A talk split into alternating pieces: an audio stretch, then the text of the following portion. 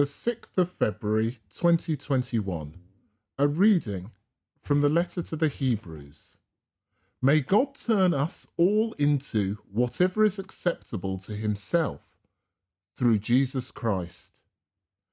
Through Christ, let us offer God an unending sacrifice of praise, a verbal sacrifice that is offered every time we acknowledge His name Keep doing good works and sharing your resources, for these are the sacrifices that please God.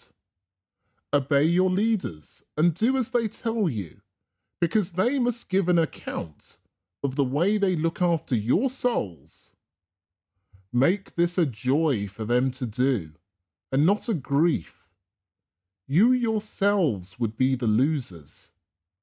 I pray that the God of peace who brought our Lord Jesus back from the dead to become the great shepherd of the sheep by the blood that seals an eternal covenant, may make you ready to do his will in any kind of good action and turn us all into whatever is acceptable to himself. Through Jesus Christ, to whom be glory for ever and ever. Amen. The word of the Lord.